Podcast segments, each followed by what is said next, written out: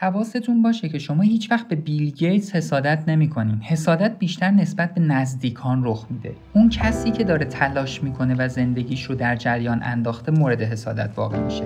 و باید یاد بگیریم که ریشه حسادت عدم تغییر و انفعال خودمونه. ولی چون نمیتونیم از پس خودمون بر بیایم و شروع به تغییر بکنیم، تلاش میکنیم دیگران رو متوقف کنیم. اگر میخوایم حسادتمون کم بشه، باید شروع به حرکت، تلاش و تغییر کنیم.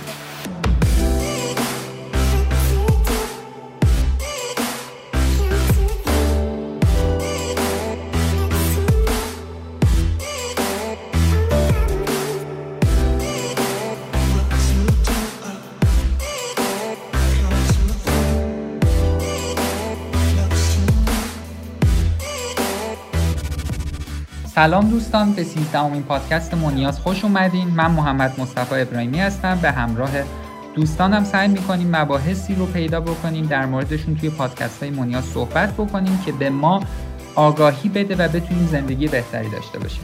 امروز می‌خوایم در مورد دوستی سالم و روابط سالم صحبت کنیم. چه فاکتورهایی مشخص می‌کنه روابطی که با بچه‌هامون، دوستانمون، شریکای عاطفی و همسرانمون داریم سالم هستن؟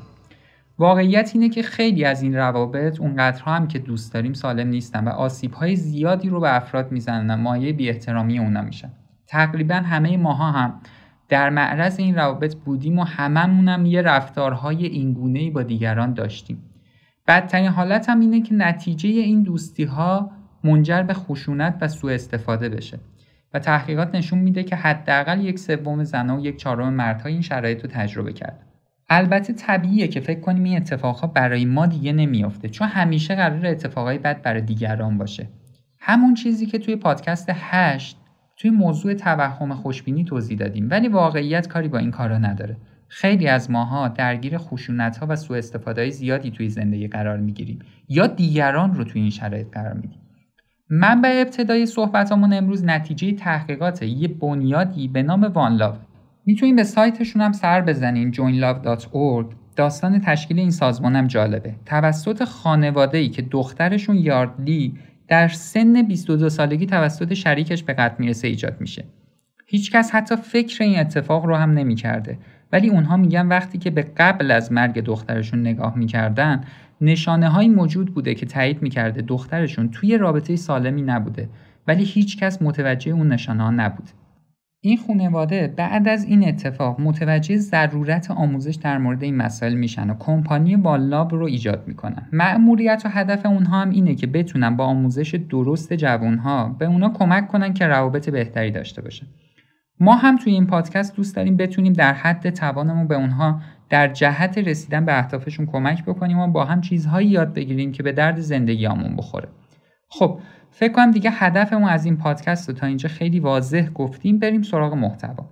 میخوایم با بعضی از نشانه‌های روابط ناسالم آشنا بشیم. ما نشانه‌ها رو از بنیاد وان لاو گرفتیم. بعدش میایم شروع میکنیم خودمون در مورد هر کدوم صحبت میکنیم تا یه ذره بنباعث و عمیق‌تر و کاربردی‌تر کنیم. 5 تا نشانه داریم که میخوایم در موردشون صحبت کنیم. 1. اینتنسیتی، یعنی شدت. همیشه روابط از ابتدا مشکل نداشتن که خیلی وقتا هم با اشتیاق و هیجان شروع میشن. با شدت زیادی از محبت و عواطف همراهه که خیلی حس خوبی هم در ابتدا به آدم میده، یه حس پیروزی. ولی در روابط ناسالم این حس ها شروع به تغییر میکنه. حس میکنین زیادیه و آمادگی کافی براش ندارین. مثلا حس میکنین روابط سریعتر از اونی که شما انتظارش رو داشتین داره پیش میره. اینکه همش درگیرش هستین، همش دارین پیغام میدین، زنگ میزنین، یا مثلا وقتی سریع جواب نمیدین نشانه‌هایی از بی‌صبری رو در فرد مقابلتون میبینین. نمیفهمی من نگرانت میشم؟ با اینکه میتونه طرف حدس بزنه که امروز کلی کار برای انجام دادن داری. خیلی مهمه که شما به تغییرات رابطه دقت کافی داشته باشین. آیا شما با سرعت افزایش صمیمیت راحت هستین و پذیرشش برای شما راحته؟ اینکه فضای کافی برای خودتون و زندگیتون دارین، یا همش رو دارین در شدت رابطه هایی که ایجاد میشه از دست میدین؟ یعنی باید دقیق متوجه باشیم که چه اتفاقی داره میفته، نه اینکه در یه جریان ایجاد شده حرکت کنیم، سریع پیش بریم و ندونیم داریم چیکار میکنیم و چه تبعاتی برامون داره.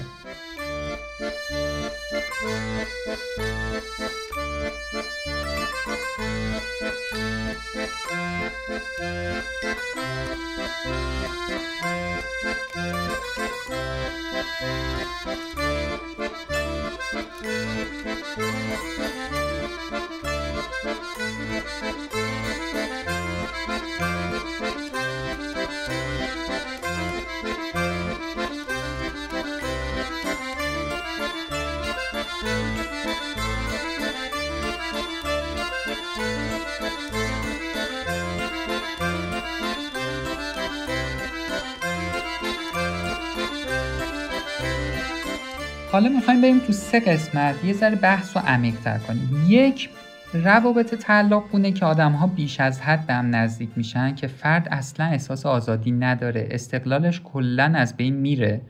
این حس رو نداره که برای خودش بتونه یه جاهایی زندگی بکنه. معمولاً از اونجایی شکل میگیره که افراد خیلی در شرایط همدیگه دخالت میکنن. اصلا یه جورایی انگار از طریق اون دوست داشتنه اتفاق نمیفته. از احساس زیادی که من به یکی دارم نیست، از دخالت‌هایی که در وجودم هست و میخوام دخالت کنم توی کار نفر مقابل. و دوست داشتن بیشتر اینجا یه روش توجیهی برای اون دخالت‌ها میشه. دو، وقتی در ارتباط‌های دوستانه و عاشقانه حجم زیادی از احساسات رو شما روانه یه فرد مقابل می‌کنین، این باعث میشه اون فرد نمیتونه این میزان از احساس شما رو اصلا در وجود خودش آنالیز بکنه و امنیت اون فرد رو به هم میریزه.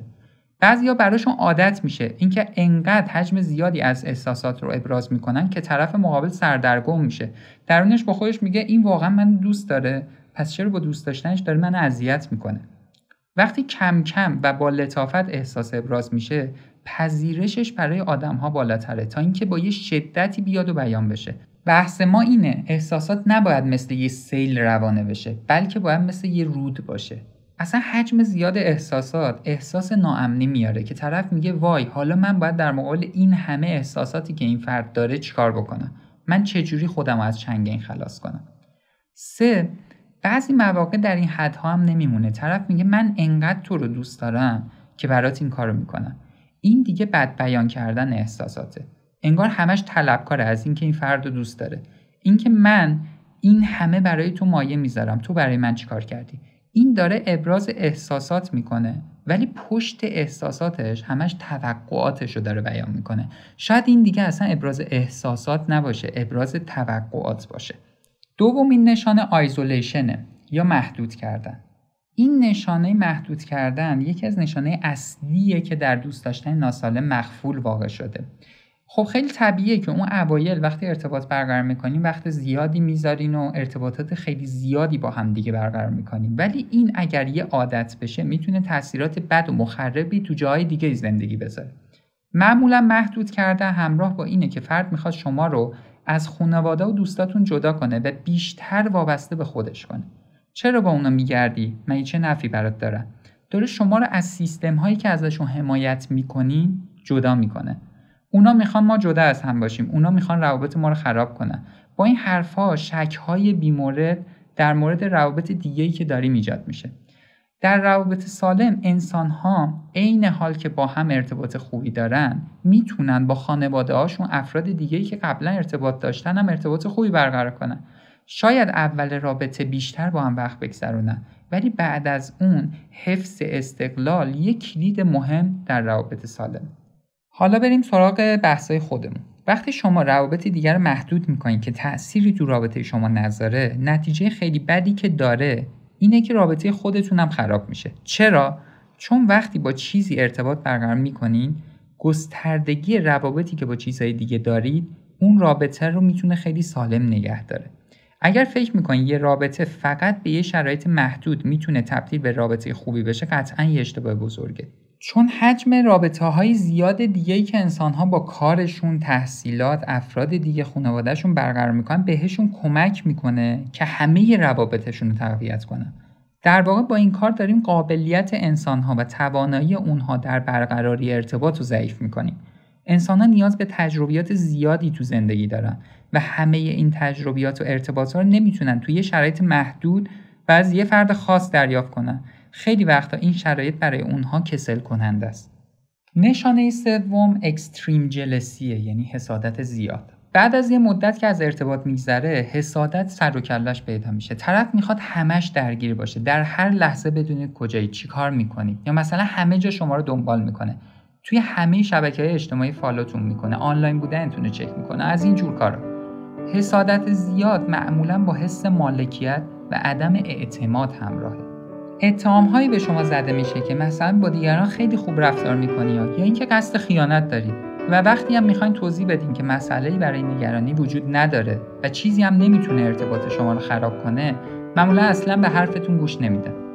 من یادم قدیما یه تحقیقی خونده بودم که رابطه مستقیم و معنیداری بین اینکه حرف یه نفر سوم بیاد وسط و اینکه یه زوج از همدیگه طلاق بگیرن وجود داره.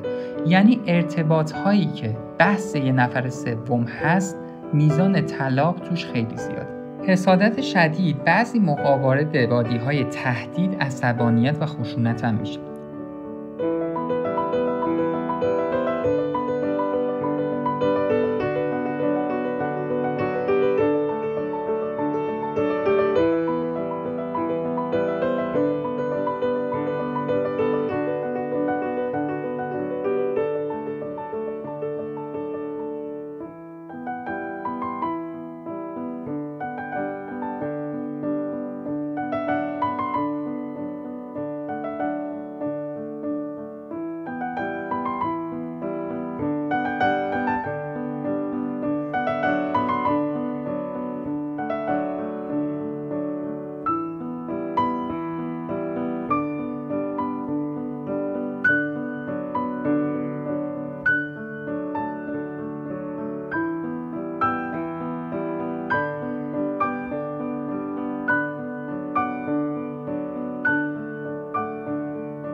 حالا بریم وارد جزئیات بشیم.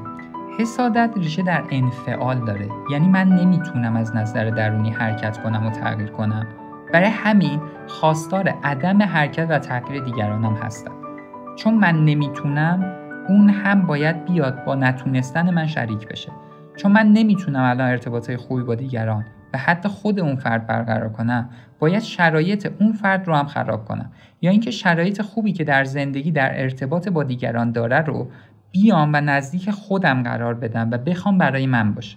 مثلا یه زنی که داره تحصیلات خوبی میکنه و تو شغلش موفق پیشرفت کرده، ولی چون همسرش نمیتونه خودش این کار بکنه، منفعل و تنبله یا مثلا ارادهش رو نداره که خودش رو بتونه وارد این وادی‌ها از زندگی بکنه، میاد به زنش حسادت میکنه. مثلا بهش میگه این درس خوندن و کار تو دیگه داره به زندگی ما لطمه میزنه و سعی میکنه زنش رو منفعل کنه. یا مثلا در دوستی ها یه نفر میاد زمینه هایی رو برای انفعال نفر مقابل ایجاد میکنه. بیا بریم فلان جا، چه کار میکنی؟ به جای کار کردن بیا بریم این کارو بکنیم. یا بعضی ها اصلا با بدبینی حسادتشون رو بیان میکنن. تو یه ریگی به کفشت هست، همش بلند میشی میری بیرون. اصلا برای چی همش میری بیرون؟ خودش نمیتونه این رابطه رو با دیگران ایجاد کنه، میگه تو هم نباید این کارو بکنی. نمیتونه، تحمل نداره ببینه دیگران هم دارن این کارو میکنن. حواستون باشه که شما هیچ وقت به بیل گیتس حسادت نمیکنین. حسادت بیشتر نسبت به نزدیکان رخ میده. اون کسی که داره تلاش میکنه و زندگیش رو در جریان انداخته مورد حسادت واقع میشه. و باید یاد بگیریم که ریشه حسادت عدم تغییر و انفعال خودمونه. ولی چون نمیتونیم از پس خودمون بر بیایم و شروع به تغییر بکنیم، تلاش میکنیم دیگران رو متوقف کنیم. اگر میخوایم حسادتمون کم بشه، باید شروع به حرکت، تلاش و تغییر بکنیم. نشانه چهارم بلیتینگه، یعنی تحقیر. در روابط ناسالم کلمات رو انسانها طوری به هم شلیک میکنن که باعث دلشکستگی میشه. شاید بی‌دلیل باهاتون شوخیایی بکنن که زجرآوره و دردناکه. خیلی وقتا تجربیات و کارهای شما رو با بیان داستان‌ها و جوک‌های مسخره می‌کنن و وقتی حس خودتون رو در مورد اون حرف‌ها بیان می‌کنی، با رفتارهای افراطی مواجه میشین. مثلا چرا انقدر حساسی؟ مشکلت چیه؟ و شما رو ساکت می‌کنن. این خیلی متداوله، ولی شریک و دوست شما کسیه که باید حامی شما باشه. کلماتی استفاده کنه که شما رو دلگرم کنه، نه اینکه باعث تخریب شما بشه. رازدار باشه، متعهد باشه، باعث ایجاد حس امنیت بشه. همون چیزی که توی پادکست قبلی در مورد همراهی و همدلی توضیح دادیم. بریم سراغ توضیحات. وقتی که در یک رابطه فرد احساس میکنه جایگاهش متزلزل شده و مورد توجه قرار نمیگیره، این حس حقارت رو که از رابطه میگیره بروز میده و طرف مقابل رو تحقیر میکنه. اینکه این حس حقارت از کجا میگیره دقیق مشخص نیست. بعضی موقع شاید به طور مستقیم از طرف مقابل بگیره، بعضی مواقع هم شاید ریشه در دوران کودکیش داشته باشه. مثلا وقتی مادرش باهاش صحبت میکرده و تحقیرش میکرده، یه حالتی چهرهش داشته باشه و الان هم دوستش وقتی داره باهاش صحبت میکنه همون حالت رو داشته باشه. نشانه پنجم ولاتیلیتیه، یعنی نوسان و عدم ثبات. بالا و پایین شدن بیش از حد روابط، هی جدا شدن و برگشتن، قهر و آشتی کردن، دعوایی که اشک آدمو در میاره و آدمو ناامید میکنه و بعدش هم بازگشت با کلی دوستی و عشق.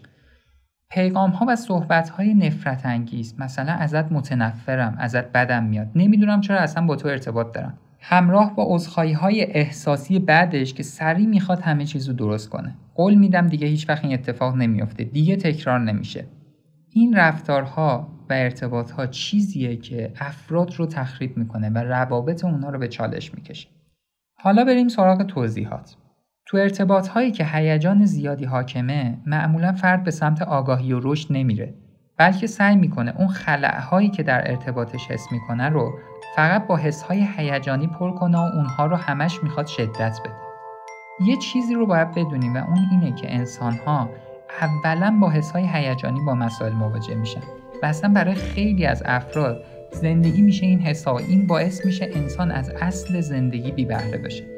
همش میخواد خلاهای درونیش رو با این حسها پر کنه و هیچ وقت هم حس نمیتونه جای نیاز واقعی انسان رو بگیره.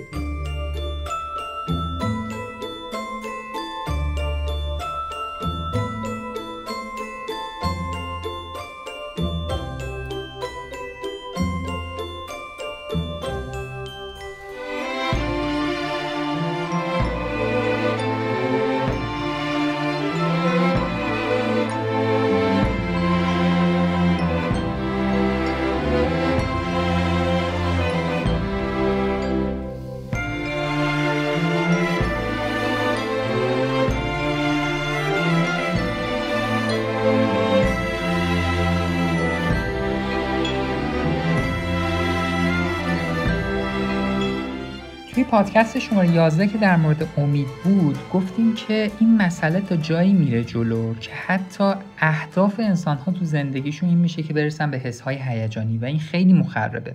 مثلا فرض کنید یه فردی عزیزی رو از دست داده. وقتی میریم میگیم من از غمی که شما دارین خیلی ناراحتم، چطوری میتونی این غمو تحمل کنی؟ خیلی سخته. اینجا داریم حس‌های هیجانی به اون فرد میدیم. ولی اون چیزی که اون فرد از ناراحتی ما میخواد دریافت کنه یه شناخته که باید بهش بدیم که چطور میتونه از این مشکل بیاد بیرون.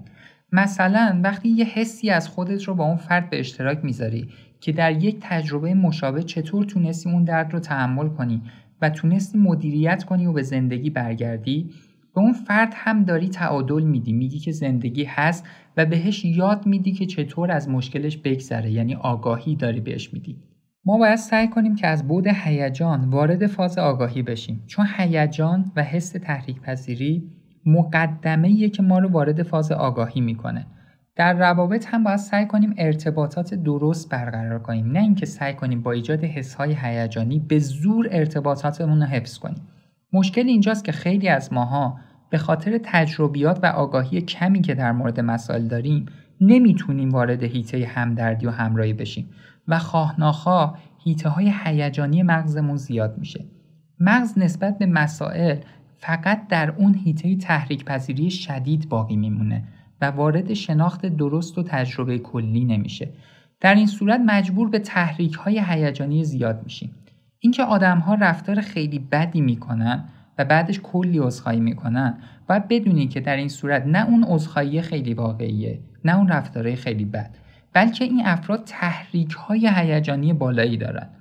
این افراد باید سعی کنن تجربه و آگاهی و شناخت رو زیاد کنن، چرا که دیگران به اونها بی‌اعتماد میشن، نمیتونن رابطه رو با اونها حفظ کنن.